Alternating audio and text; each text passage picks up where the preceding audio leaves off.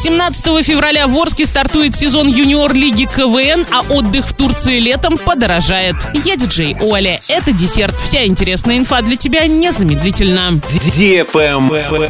News. 17 февраля в Орске стартует сезон юниор-лиги КВН. На сцене центра «Радость» встретятся как начинающие орские команды, так и опытные команды со всего Оренбуржья. По результатам фестиваля в турнир пройдут команды, которые в течение года будут соревноваться за главный приз – поездку на международный фестиваль в Анапу в сентябре. Чтобы попасть в детскую юниор-лигу, нужно собрать команду, где каждый участник должен быть не старше 18 лет. А уточнить все подробности можно в группе во ВКонтакте. 31 января с 13.00 на сцене Центра «Радость» пройдет школа детского КВН. Запланированы мастер-классы от опытных команд, которые расскажут, как писать сценарии, об особенностях конкурсов, покажут основы сценического движения и сценической речи для лиц старше 6 лет. Лайк.